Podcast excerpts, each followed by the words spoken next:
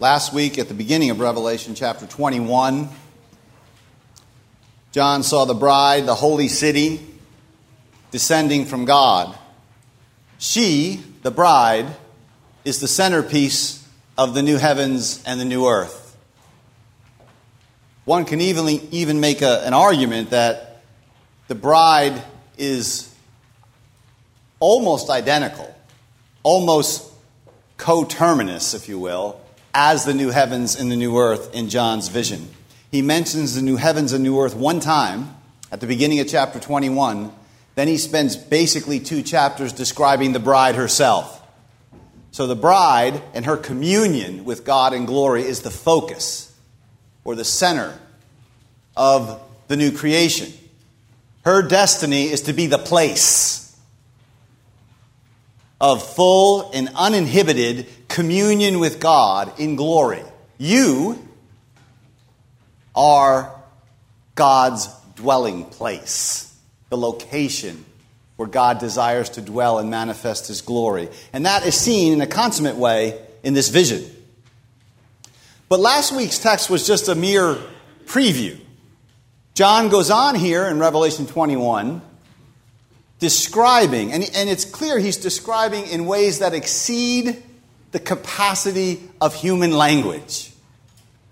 He's trying to, to get us to see the beauty and the radiance, the splendor of the bride. And so we'll look at this text under the three headings that are there in the back of your bulletin. They're on the back inside cover the bride, uh, the city itself, the measurements, and the material. The city, the measurements, and the material.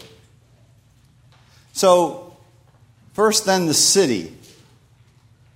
So, Revelation 21, beginning at verse 9, one of the seven angels who had the seven bowls of the seven last plagues comes to John. Again, linking the judgment scenes with the coming new heavens and new earth. You get this same angelic description with these same seven bowls at the beginning of the vision of the judgment of Babylon in Revelation 17. And so the point is, the point that the Spirit is saying is that Babylon, the false bride, must be judged before the holy bride of Christ can be revealed in all of her splendor. Now, if you go back to chapter 17, this same angel tells John, Come, I will show you the judgment of the great prostitute which is seated on many waters. Here, that same angel, in almost identical language, says to John, Come, I will show you the bride, the wife of the Lamb. And then John is carried away in the text here, the next verse, verse 10. Carried away or lifted up in the Spirit. This is a key marker in the book of Revelation. To be lifted up in the Spirit is to be given a kind of unique prophetic vision a foretaste of the day of the Lord. It happens only four times in the book. It happens in chapter 1 when John is lifted up to see the transfigured and terrible Christ reigning in splendor. It happens in chapter 4 when he's ushered into the throne room of God. It happens in chapter 17 when he sees the fall of Babylon. And it happens here when he sees the descent of the New Jerusalem. So in chapter 17, he's carried away in the Spirit for a vision of Babylon. But there, the Spirit carried him into the wilderness. Here, the Spirit carries him up to this great and high mountain. So I want to make a couple points about the mountain, two quick ones. First, throughout this passage, John is drawing, and, I, and drawing very heavily, on Ezekiel's extended vision of the coming future glorious temple what scholars call the eschatological temple, the temple of the end, the eternal temple. That is described in Ezekiel chapter 40 through chapter 48. You really need those nine chapters. Now, our Old Testament lesson was from Ezekiel chapter 40 today, verses 1 through 4. I thought it best not to have a nine chapter long Old Testament lesson. But that Ezekiel reading was intended to remind us that that's the place that John is drawing heavenly on. And in his vision, Ezekiel is also carried away to a high mountain. And this, and this is the second point here, this high mountain imagery is used throughout Scripture to evoke this coming glory or the prominence or the security of the people of God. Right? Psalm 48 speaks of Zion. Zion's a little hill. It's not a prominent place, but it says it's beautiful in elevation. It's the joy of the whole earth. And the prophets will speak of the latter days when the mountain of the house of the Lord is lifted up. And so mount, the mountain imagery, the high mountain imagery speaks of the grandeur, the surpassing beauty, the preeminence of the church, her prestige exceeding that of all earthly kingdoms. And what John sees then from this mountainous vantage point, and it's the second time he's seen this already in chapter 21, he sees the holy city, Jerusalem, coming down out of heaven from God. Notice this. He's told by the angel, I'm going to show you the bride, the wife of the Lamb. And what he sees is the holy city of Jerusalem. Right? The bride is the city, the city is the bride. Among other things, that means quite simply this is not the descent of an actual metropolitan area, it's the descent of the church. So I want to make a couple quick points on this easily skipped phrase, which I think is quite important that this city, the church, comes down out of heaven from God. I mentioned this a little bit last week. So she comes down out of heaven from God. That means that the future glory of the church, her coming glory, is a pure gift. Right? The, the bride enters into this consummated reality by grace. She comes down from heaven, from God. You know, the church throughout the New Testament is depicted as a colony or an outpost of heaven. And I think if we hear that phrase, we tend to sentimentalize it a little bit, and I think we tend to get it wrong.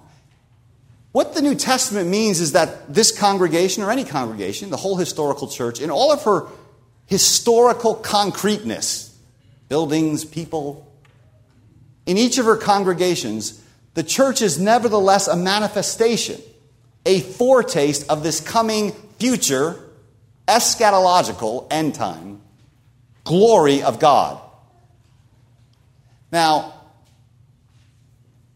the church is already seated, if you will, with Christ in the heavenly Zion. The Jerusalem from above, from above, Paul tells us, is our mother.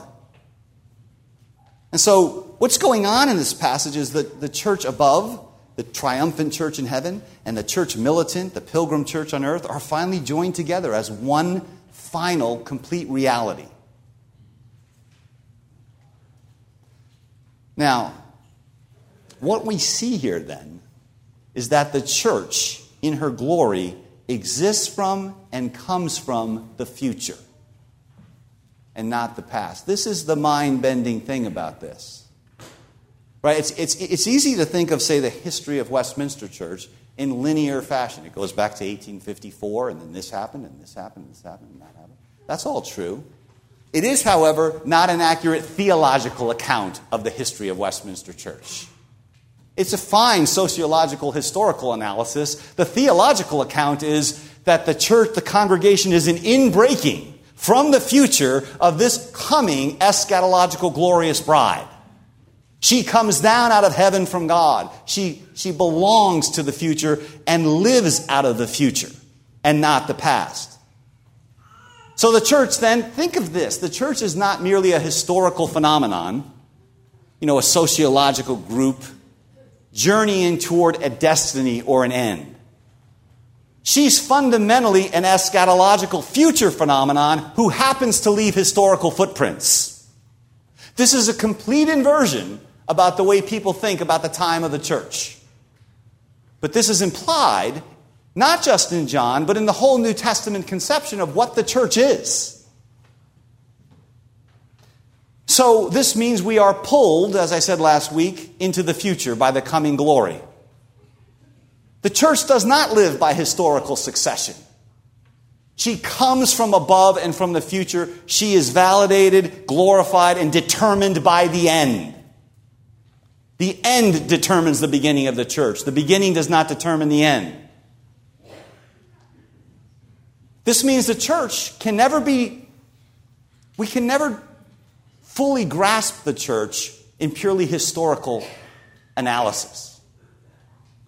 The spotless church, in her essence, in her glory, comes down out of heaven from God. If this vision were described the way we would naturally think about it, it would go something like this God was touching up the church all throughout history, and he got the church to be in pretty good shape, and then Jesus came. Right? But that's not what John says, right? The church comes radically from above and descends as the bride. And John sees her in verse 11 as having the glory of God. She's the reflection, she's the receptacle of the divine glory. This really is the essence of what the church is. You know, she was previously described as a bride adorned for her husband. Now we know the husband is the lamb. The husband's explicitly named in this text. But here we learn that her clothing is the very glory of God. Very glory of God. She's got this brilliance like a, like a jasper, the text says, clear as crystal. You might remember this image was used of God Himself in the great throne room scene in chapter 4. And so, what John is saying is that divine glory that I saw around the throne in chapter 4, it now fills the new creation, it irradiates my bride. The early church fathers, especially the Greek ones, used to image this as sticking an iron into a burning fire right? And, and the fire irradiates the iron. And so the iron is illumined by that radiant burning fire. The iron is still iron, but it's divinized, glorified by the divine fire. That's the image that John is trying to get here of the church irradiated, lit up from within by the light of God's glory. And in verse 12, the city then has this great high wall. Again, it's not a literal wall, it's a symbol of the church's safety. That the church will have inviolable, unblemished, unthreatened fellowship with the triune God. And the wall has 12 gates with these 12 angels stationed on them. And the names of the 12 tribes of Israel on the gates. So here we have to go back and remember these numbers. We've looked at a lot of numbers in this series. But all the way back in chapter 4, there's 24 elders around that throne, and those were, we said, angelic beings. They represent the whole church 12 for the Old Testament tribes, 12 for the New Testament apostles. Both 12 and 24 are used in the book to represent the fullness of the church from different angles. And you have these angels stationed at the gate. We'll learn later that these gates, next week, Lord willing, that these gates are never shut in the city. And that means these angels are welcoming angels. And that means that collectively, together, they replace the angel with the flaming sword who shut the way back to Eden after the fall. Another thing we'll see is that John is not just using imagery from Ezekiel but he's using imagery from Eden. I will come back to this. These angels collectively are the final divine answer to that flaming sword angel who, who keeps the people that God made in his image in exile from Eden after the fall. And so in verse 14, the wall of the city has 12 foundations, probably meaning 12 foundation stones, and on them are the names of the 12 apostles of the Lamb. So this is simple. The description of the city with two sets of 12, 12 gates, 12 foundations, is simply a picture of the fullness of the church across both the Old and the New Testament. Remember, the city is the bride. This is, this is the key point to understanding the whole passage. So when you start describing gates and foundations and jewels and this and that aspect of the city, you're simply describing aspects of the coming glory of the church. So that's the city. The second point is the measurements. Modern, the modern church has great fascination with these measurements. In verse 15, again, Ezekiel does the same thing here. The angel has a measuring rod, and he's told to measure the city. Now, back all the way back in chapter 11, there's a very important scene in Revelation where John is told to take a measuring rod and measure the inner temple in Jerusalem. The, the inner temple, we said, was the faithful church. He was told to not measure, to leave unmeasured the outer precincts of the temple, for that would be trampled by the Gentiles, he was told. And what we said back there is that measuring then speaks of, again, the security that you have in Christ, the protection, the establishment, certain establishment of the people of God. It's essentially the same metaphor, the same image as sealing is throughout the book of Revelation. And in chapter 11, the inner temple of the church, the church in its protected heavenly existence in Christ, is measured, but the outer church, the church in its outer estate, the unmeasured court, that church will be trampled. So it's important to go back and remember that because here now, after our historical pilgrimage and tribulation, the whole city, including the gates and the walls, is measured. Nothing is now left unmeasured. Because the people of God in their fullness are now forever secure beyond probation, beyond threat. And so in verse 16, we learn the city is a cube, that its length and its height and its width are equal. Now, if the whole city is a cube, that means the whole city is a holy of holies. Because the holy of holies was a cube. I mean, after all, the city is the dwelling place of God the place where his glory rests.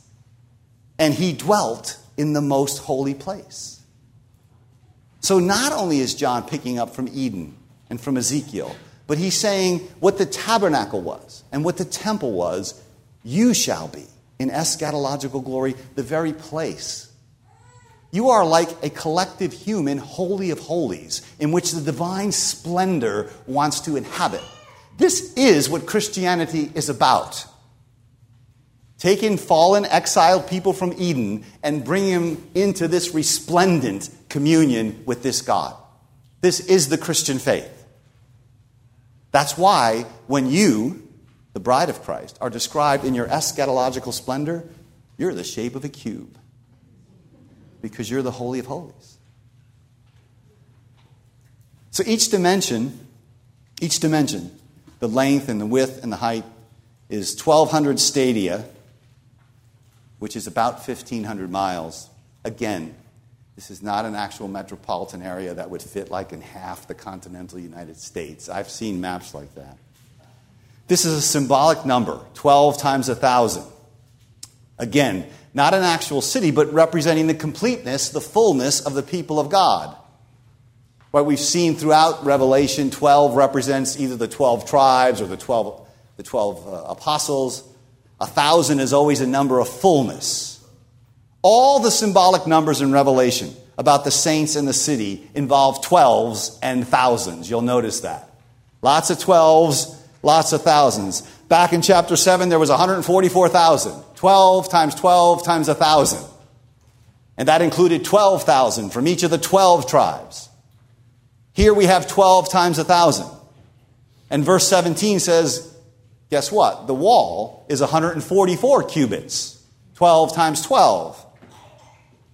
Again, this is simply an elaborate ancient mathematical way of saying the whole people of God will be fully protected. One scholar points out that it's a kind of a crass mistake to take these numbers literally. They lead to the architectural absurdity of a 216 foot high wall guarding a city that's 1,500 miles high. So I don't think we want that. So the final point is the material of the city. Verse 18 the wall was built of jasper, which we already said was the color of God's glory. So, what's the wall of the New Jerusalem that separates the inside from the outside of the city?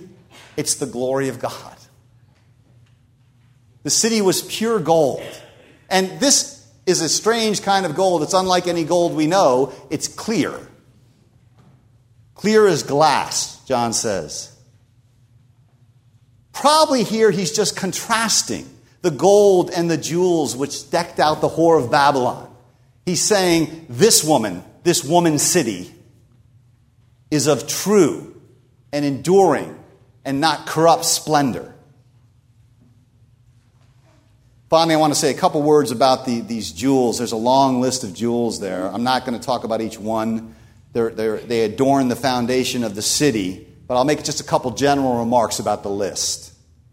Um, first, a number of these stones are found in Eden. Go back and read the description in Genesis. And so we're reminded this is again another value of the book of Revelation. We're reminded that the whole biblical story is a movement from garden to city. Right? There's a sense in which without the book of Revelation, you cannot understand the book of Genesis properly. There's a sense in which you have to read from the back on. So John sees this city not just as Eden restored, but an escalated Eden. God is not simply going to restore us back to the original goodness of creation. He's going to restore that and then transfigure it and elevate it to another level. And we'll see that more, Lord willing, next week. Second, this vision of the jewels fulfills Isaiah 54, where God promises Israel that he will restore her and that her foundations and her gates and her walls will be adorned with precious stones. This is part of the prophetic promise that God, for God would create his new glorious Eden. The third thing, at least eight of these stones are found on the high priest's breastplate in ancient Israel, along with the names of the tribes that were also on that breastplate. And that means now that the whole people of God, that the priest could go into the cubic holy of holies. This is a way of saying now, in Christ our high priest, we all have access to the cubic holy of holies, which is the city. But this is what Peter means when he says that we, the church, are living stones. We're the house that God is building, or the priestly people with full access to this God. So, this is a text. It's much like chapters 4 and 5. I was talking to a pastor colleague this weekend at Presbytery in Ithaca, and he was preaching. I was trying to convince him that he can preach through the book of Revelation. He didn't want to touch it. So I gave him some reading recommendations. I said, I think I can convince you that you can preach it. But he was telling me that he was preaching through Romans. And he said, I just, I just preached through Romans chapter 8. And uh, he said, You know, it's one of those texts where you read it and you just feel like closing the Bible and sitting down. Uh, there's a sense, there are texts like that that preachers realize, well, if I comment on this, I'm going to muck it up.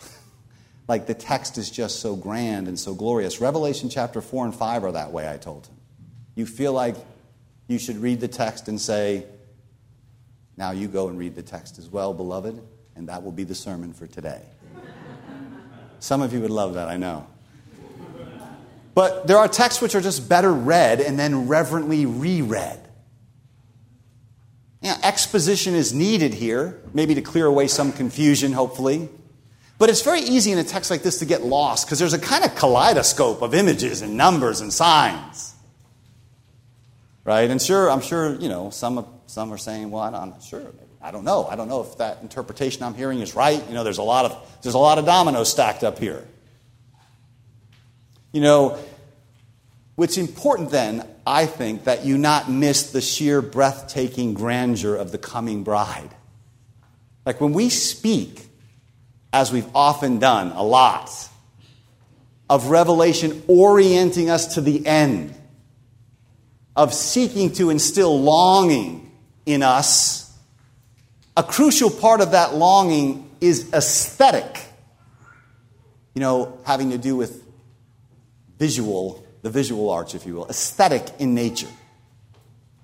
So that the Holy Spirit, and the Holy Spirit is the beautifier of creation, the one who consummates and perfects, through John is seeking with all the resources that human language affords to create desire. If you ask yourself, what is a text like this trying to do to me? It seems unreal. I mean, really, some of these images seem unreal. We don't have any experience of this. The text is trying to create desire, holy desire for the city. In fact, I'd submit that our basic human longing for beauty is just, is just a sign, an intimation of this coming beauty.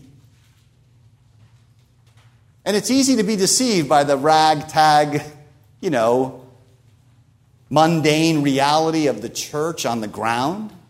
You are the sacrament of this coming city. You are this city in advance. And so you, you've been given here kind of this extraordinary privilege in the canon of Scripture. God has given us to see, and I mean to see, to visualize what the prophet imprisoned on Patmos was given to see. There's a day when faith is going to dissolve and become sight. And texts like this are a reminder of that. And so you have to let a text like this sort of sink into your imagination. There's no other way around this, as far as I know, than simply meditating on Holy Scripture and letting these texts shape a person. How does a person become a person who, as I mentioned last week, sees this age as wispy and light and airy and vaporizing, and sees this age to come imagery as solid and enduring and lasting? How does a person move from one to the other? Well, these texts right? These texts. This goes all the way back to the beginning of the series. One of the grand services of the whole book of Revelation is, is it's trying to refurnish your imaginative furniture, right? It's trying to reshape your cosmic vision of things. So, the text is to clarify and purify our longings and our desires. It's always a helpful question to ask ourselves what do we want? What are we longing for? You know, and usually it's a cluster of near in immediate things. John is saying, Be ravished by the beauty of this bride. Because to be ravished by that beauty is to be ravished by the glory that irradiates this bride. And in the context of the whole book, it would, it would be put something like this Unless we're ravished by this beauty, we're going to be held in thrall by the seductions of Babylon. In one sense, again, we could put the whole Christian life as a contest between two beauties, between two sets of affections or desires or loves. John Donne, English poet, puts it this way in one of his holy sonnets. After speaking of his desire to have the love of God kindled in him, he says, But I am betrothed unto your enemy. Divorce me, untie, or break that knot again. Take me to you imprison me. For I, except you enthrall me, never shall be free, nor ever chaste, except you ravish me. Amen.